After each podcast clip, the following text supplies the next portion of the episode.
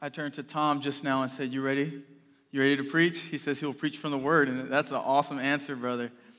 Good to be before you this morning.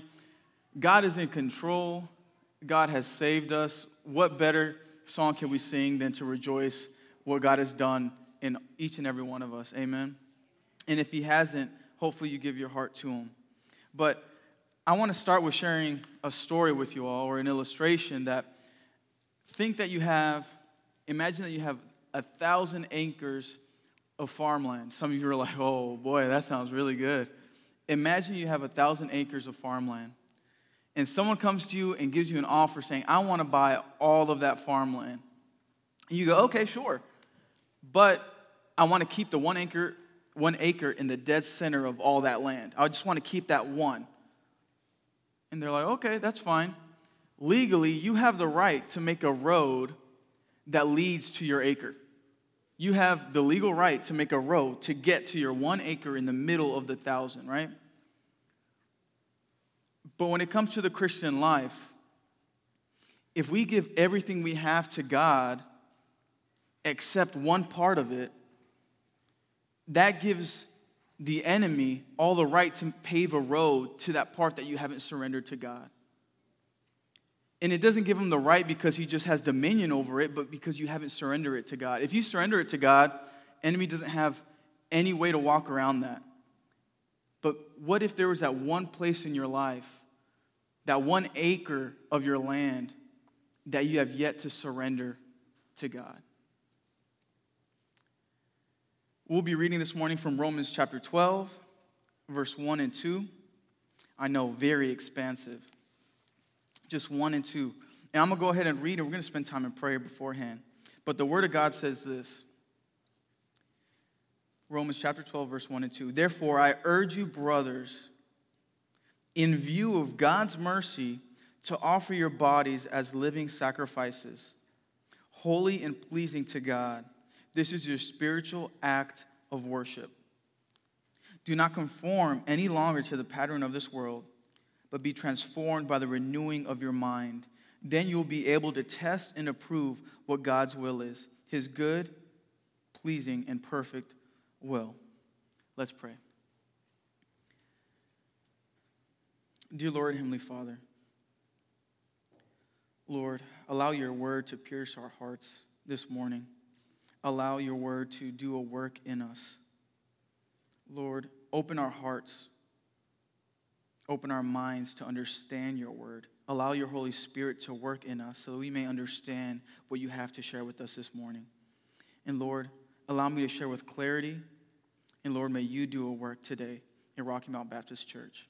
Jesus' name we pray. And everyone said, Amen. Amen. As always, if there's anything that you remember from this sermon, I'll say it in one sentence. Our greatest act of obedience in response to God's mercy is to make up our minds and fully surrender our lives to Him. One more time. Our greatest act of obedience in response to God's mercy is to make up our minds and fully surrender our lives to Him. This message, I just titled it Making Up Our Mind. I want to include myself in there. I hope we're all in unity when it comes to that. We have to make up our mind. And I'm going to explain what that is. But I want to refer back to the first part of these two verses. Therefore, I urge you, brothers, in view of God's mercy. Mm, let's stop there. I always ask this question. Whenever you see therefore in God's word, ask, what is it there for? You know? And you're like, wow, well, let's check. So, what, what I want to lead you to, and we're not going to necessarily turn there, but the reason this verse is there, I'm going to answer your question. The reason it's there is because Paul in the book of Romans has just elaborated in chapters 1 all the way to 11 about God's mercy. He has just elaborated in all those chapters about God's mercy. And he comes to this point and he says, Now what? Therefore, so on and so forth, right? So that's why these verses are there, because he is practically summarizing the previous chapters. And I want to ask this before I, I summarize those chapters for you. Have you ever created a resume Um, have you ever been given a report of your experience or your um, how you've been performing at work? Um, I know some of us might not like that, but sometimes there's those um, just reports at the end of a period, at the end of the year, and you have just really all the good things that you, you've done throughout your job that year. Or a resume. You're trying to make yourself look as great as you can, and you submit that resume, and on that, you have all the greatest things you did. I spoke in tongues. Uh, I don't know what you have on there, right? But you want to make sure that it looks neat. You want to make sure that it looks professional, and you want to have your best experience on that resume. For the military, as some, you, some of you may know, it's quite the same. You know, at the end of a period, you get um, a PR, I believe it's, it's um, called, or you get a, a report, and it's from the, the personnel that are higher than you. They give you a evaluation on your job and how you've been doing, right? And you hope that they write every good thing on that resume or that report, and you hope that what you turn in to a job place that you're interested in, that the resume looks good, and you make sure everything is up to par, your best experience. But I want to share this. My first point is this look at all that God has done for you. Look at all that God has done for you. And I want to talk about God's resume. And we're about to talk about it from chapters uh, 1 to 11 in Romans. God has the best resume. I might not have it, you might not have it, some of you may, but God has the best resume. And we find it in the book of Romans, chapter 1 through 11. And to summarize it for you, this is what Paul has said, and now he is summarizing, but I'm going to go ahead and name that off for you. In chapters 1 through 11, Paul says this to think of the mercies of God. We are justified from guilt in the pen- penalty of sin. More in Romans, we are adopted into Jesus, we are identified with Christ. In the beginning chapters, he says, We are placed under grace, not the law. We've been given the Holy Spirit to live within us. We are promised, we are promised of the help in all of our affliction.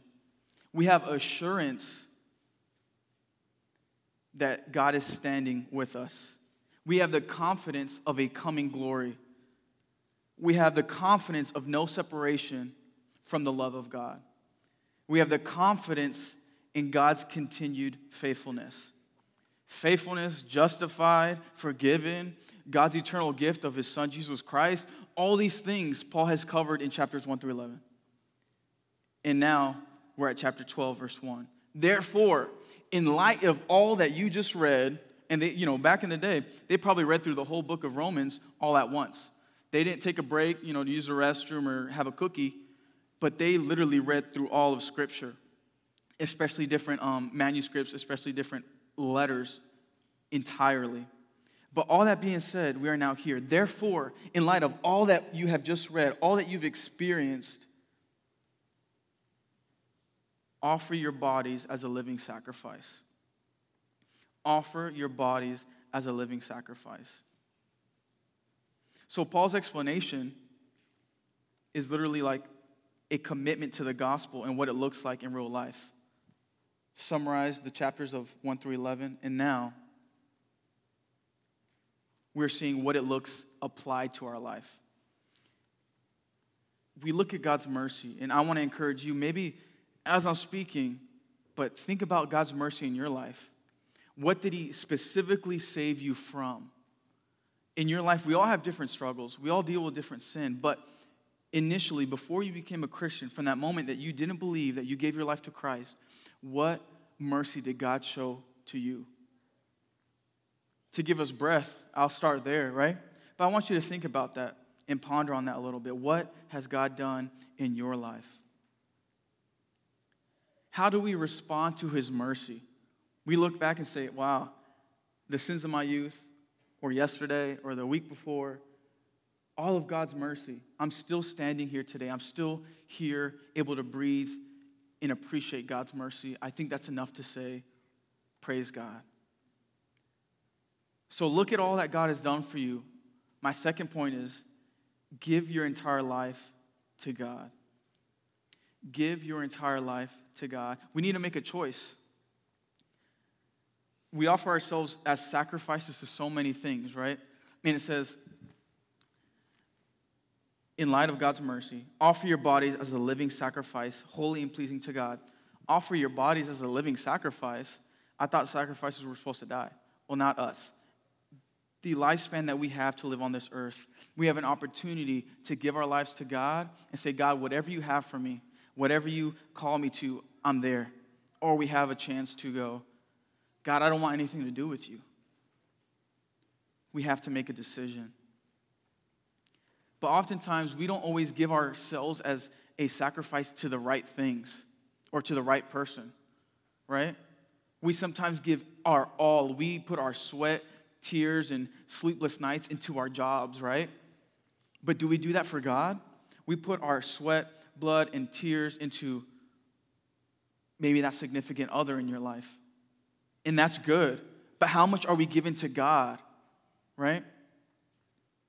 So I'm challenging myself as I am you this morning. When was the last time we offered everything that we had to the Lord? Romans 6:13 says this, "Do not offer the parts of your body to sin as instruments of wickedness." Whoa, that's pretty serious.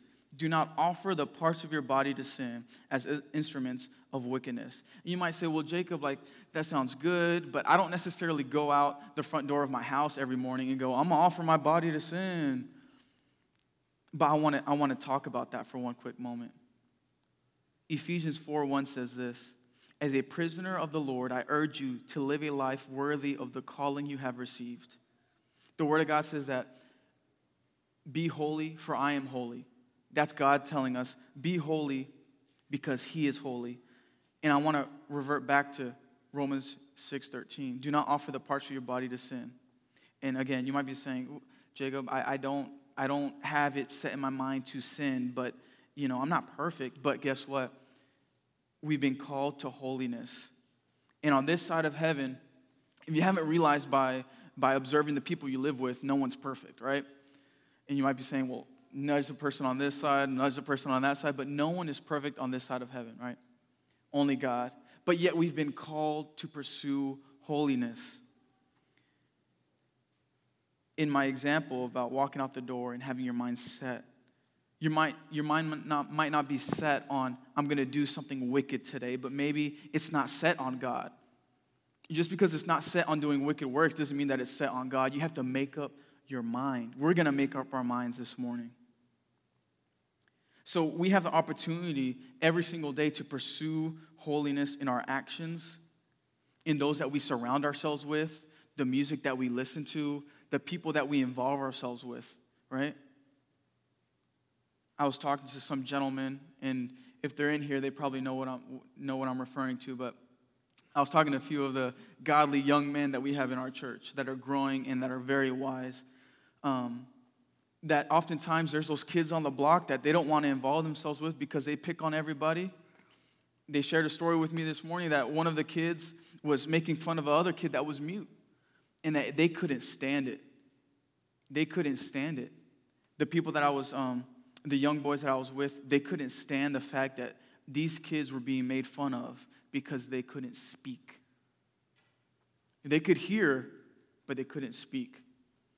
And I saw within these two individuals that I was speaking with such determination, like their mind was set that that action of making fun of that individual was wrong. They had set their minds. They weren't like, well, I'm still trying to decide. I mean, it was kind of funny, but it wasn't. No, they had set their minds that this was wrong. And this morning, we have an opportunity as we read through these verses to set our minds on things of God or things of this world. Point number three is this your surrender is true worship to God. Let's read it once again. Therefore, I urge you, brothers, in light of God's mercy, to offer your bodies as living sacrifices, holy and pleasing to God. This is a cool part. This is your spiritual act of worship. That, that phrase right there, spiritual act, you know, I say, well, like, well, yeah, it's like just you make the decision and you're worshiping God, like ta da, like confetti flies, and you hear, yeah, in the background. But when you look at the original language in the Greek, that word spiritual, that phrase spiritual act of worship, can, can allude to and is translated often as reasonable act of worship. And you might say, well, what, what difference does that make? Reasonable, meaning it takes thought, meaning that you logically make a decision to worship God. And I'll tell you right now that if you just hope that your day goes well, that's not setting your mind on God. If you just hope that you do things of God, that's not setting your mind on God.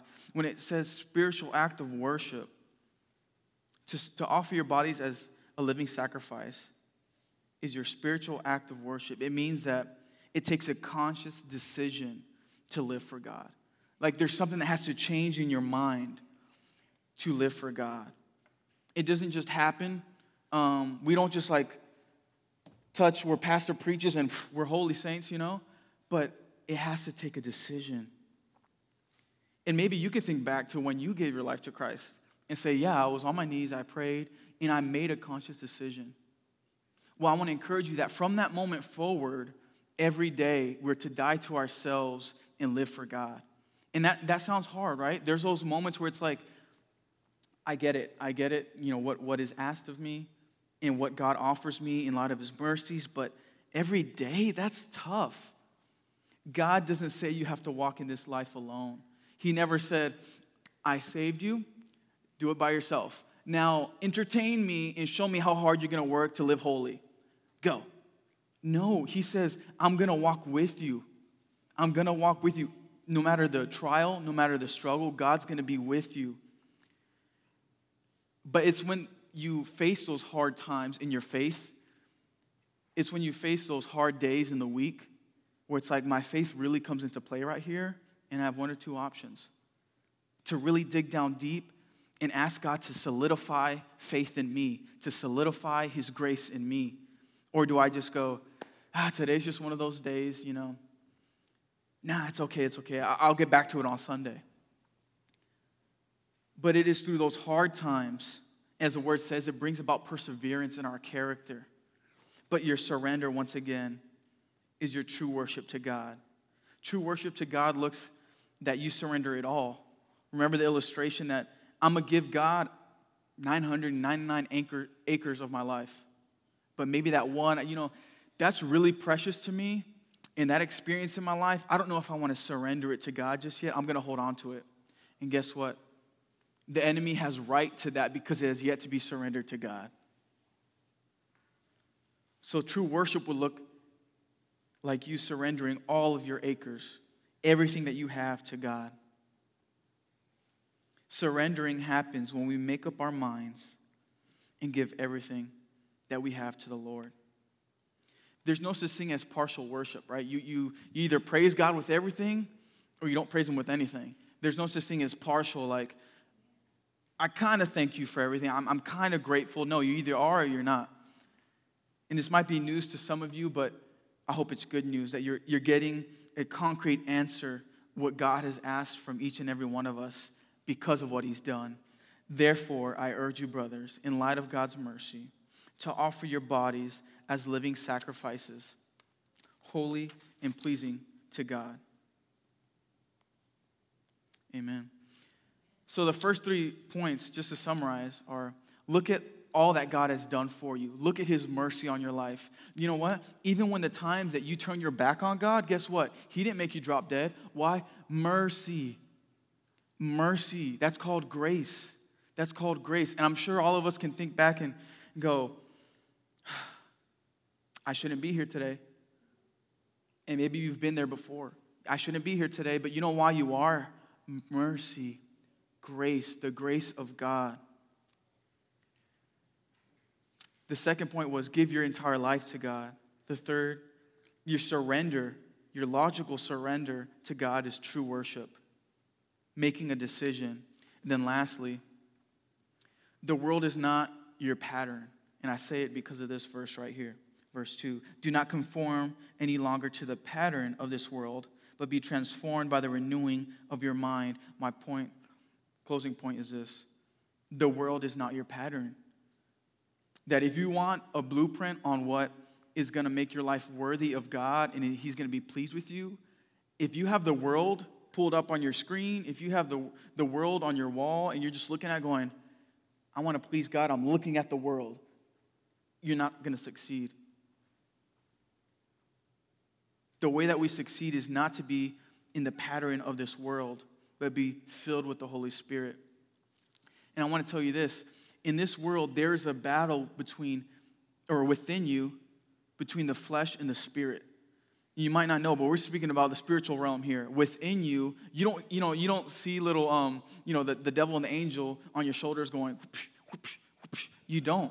But it's within your soul, within your inner being, that you have a battle, it says in Galatians 5, between the flesh and the spirit. There are fleshly desires in your heart that are pulling you away from God, that are wanting to take you and make you run as far as you can from God. But there's a Spirit of God in you fighting against the flesh, saying, Nope, that is not going to help. That is not going to lead. Um, that's only going to lead to destruction and death. But I have eternal life. There's a battle within you. And you might ask, Well, that makes sense. And, but what do I do with that? Continuously in this lifetime, we're being sanctified. What you do is you continuously give it to God. And there are going to be those days where you're like, the flesh is hungry today. It's ready to eat today. You know what you do? Drop down to your knees. My grandfather oftentimes said, Jacob, and I, I would oftentimes go to him and say, um, you know, abuelito, um, grand, grandpa, tell me some insight. You know, just tell me what you know about God. What do you have to share with me? And he would often say, I'll say this one thing, and from this one thing stems everything else. When you pray, pray until you're filled. My jaw dropped just as it did now. I was like, what? What do you mean? Pray until you're filled. Don't get on your knees and go, God, thank you for this day, amen. You might only have time for that, all right? Maybe in the workplace you're having a hard day and that's all you have time for. God, help me, amen. That's good. But when you do, make time to pray until you're filled, until you know that God has given you strength to keep going, until you know that God has given you what you need mercy and grace to keep pushing forward, to, to say no to the world and yes to Jesus, to say no to the world and yes to grace, say, to say no to the world and yes to what God has for you. There's a battle within each and every one of us between the flesh and the spirit. But throughout this time, we, we're sanctified. We ask God, Lord, continue to do a work in me. As you offer your life to God in sacrifice, you're not like, strike me dead. You're not saying that, but you're saying, Lord, have everything. And if he does strike you dead, then praise God. Some of you are like, wait a minute. But we're being sanctified. From the moment you believe in Jesus, you can ask, Lord, I'm not perfect now, and I won't be ever until I'm with you in glory. But Lord, do a work in me. Do a work in me. So the world, again, like I mentioned, draws you away, but the Spirit draws you close to God. You might say, well, okay, the flesh is everything of the world sin, uh, uh, any sort of sin, whatever that struggle is, the addiction, whatever your weakness is. The enemy knows. The enemy knows, and he knows where to pinpoint your weakness and when to attack. But guess what? You might say, well, okay, cool. That's the flesh. We know it's pretty bad. But what about the spirit? What do I do? It's amazing. It's called the Word of God. It's amazing. It's called the Word of God. Fill yourself with the Word of God. And I'll challenge you with this as a youngster, I didn't always fill myself with the, young, with, with the Word of God. I didn't. And I realized, like, why am I so weak? And it's because I hadn't picked up God's Word that week, you know? And I would be challenged with, well, why do I see, you know, some people, I started to compare myself. Why do I start seeing these people living strong lives for God? And I'm over here all fragile. One thing, one little um, uh, toothpick comes my way and I go, ow, and I start to bleed, like, ouch. But I realized I hadn't been filling myself with God's word, that I was literally like a wave going left, going right, going left, going right, because I was depending on my own strength. And maybe that's where you are today. The Spirit draws you close to God. How do you depend on the Spirit? God's word, in prayer, community, coming to church, hearing His word preached, pursuing God. Romans 8, 5 through 6 says this for those who live according to the flesh set their minds on things of the flesh, But those who live according to the Spirit set their minds on things of the Spirit. For to set your mind on the flesh is death, but to set your mind on the Spirit is life and peace. You might say, hey, the world has a lot of good things to offer social media, things at school, popularity, all this stuff. Look, fleshly, fleshly desires just like that, the sin in this world, it's not going to present itself like this. Hello, I'm sin today. I'm here to disrupt your life. I want to destroy you and kill you. No, it doesn't introduce itself like that. What it introduces like it's like, "Hey, I'm wonderful. Come here. This is going to be the best time you've ever had. If you, you know, all the all what everyone's talking about in school, do it. Everyone's talking about in town, do it because it's right. It's going to be amazing. And you know what? You might suffer from FOMO. You might be saying, "Well, what's that? Fear of missing out." You know, fear of missing out on this world guess what? You're not missing out. You, oh, actually, let me correct myself. You are missing out. You're missing out on destruction. And that's a good thing. But the world will present itself as saying, I'm all beautiful, I'm amazing, and you need whatever I have to give you. So you might say, well, the world looks nice, but it doesn't stay that way. And I'm sure a lot of us here today can say, I've tasted sin, I've tasted the world, and it's not giving me what Jesus has promised me, which is life and peace. Our mind is renewed by God's grace, prayer, fellowship, discipline, correction, and worship. But there's so much more to that. We sing about it this morning eternal life. And I oftentimes remind myself of this. When the world starts to look appealing, when the world starts to look um, like it's beautiful, and um, I'm talking about what it offers. Obviously, creation is wonderful um, and beautiful, but what it offers, I start to think and remind myself that God offers eternal life. And I don't want to lose out on eternal life for accepting the world. That's a terrible trade. You know, that's a terrible trade. I want to share an illustration with you. It's a video that we'll play in a moment. And as I close, I want to introduce it to you in the 1992 Olympic semifinal in Barcelona, Spain, my favorite city. I went there once. I fell in love with it. It's great. Derek Redmond was favored to win a medal for the British in the 400 meter race. Derek, you're going to see in this video, he set his mind on the finish line. He set his mind. There was nothing getting in his way. He says, You know, I'm going to go and I'm going to finish this race. But I want you to, to just watch the video and try to decipher when he made that decision. When did he make that decision to set his mind on the finish line? And in light of that, for the Christian today, we have to set our mind on things of God. We have to make a decision to choose God and to say, God, First off, I want you to come into my life and eradicate anything that is not of you. Secondly, Lord, I want you to give me strength to keep moving forward. Because you might say, well, I offered God everything once. I should be good for the rest of my life. Correct. You are saved at the point of giving your life to Jesus.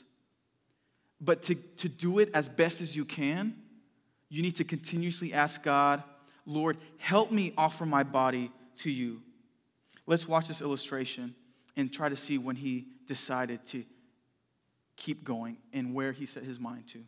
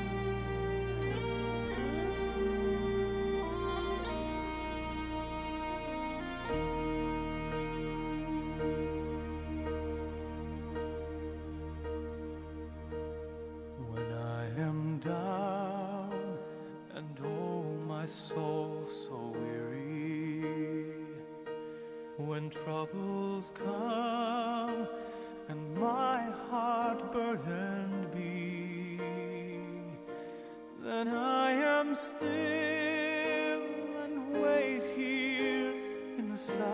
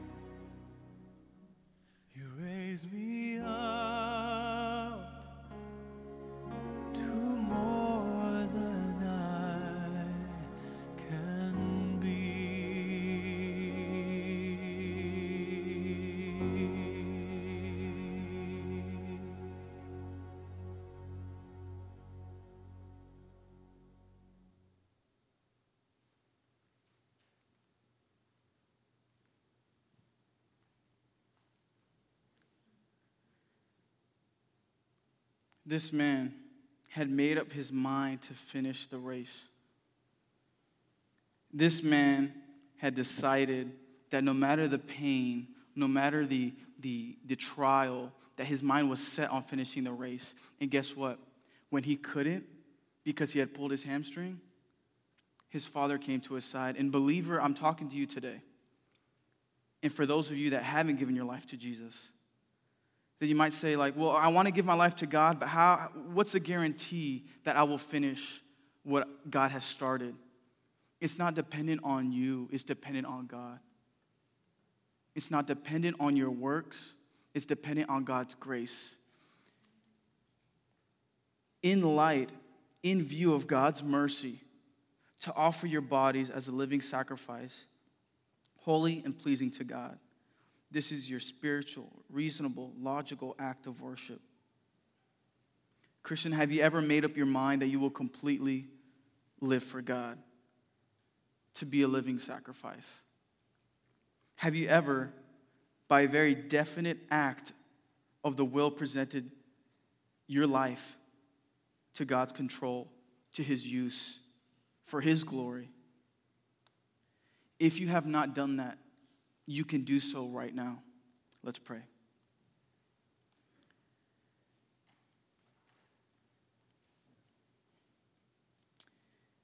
If you have not given your life to Jesus Christ and surrendered your life to Him in light of all that He's done for you, just pray with me. Lord God, I realize and I hear and I notice all that you have done for me. God, in light of your mercy that you've had all my life, I say thank you. And God, I realize that you gave your son to die on the cross for my sins. That was your picture of mercy. And God, I welcome you into my heart. And I ask you to do your work in me. Lord, change me. Lord, give me strength to continuously surrender my life to you.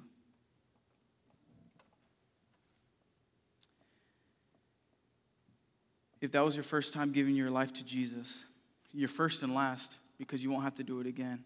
God has saved you. Feel free to speak to me afterwards, but Lord, I pray that today is a decisive day for a lot of individuals in this place. Lord, I ask you to do a work in the life of this church and in the life of every individual that heard the message that came from your word. We pray this in your name. Your church said, Amen.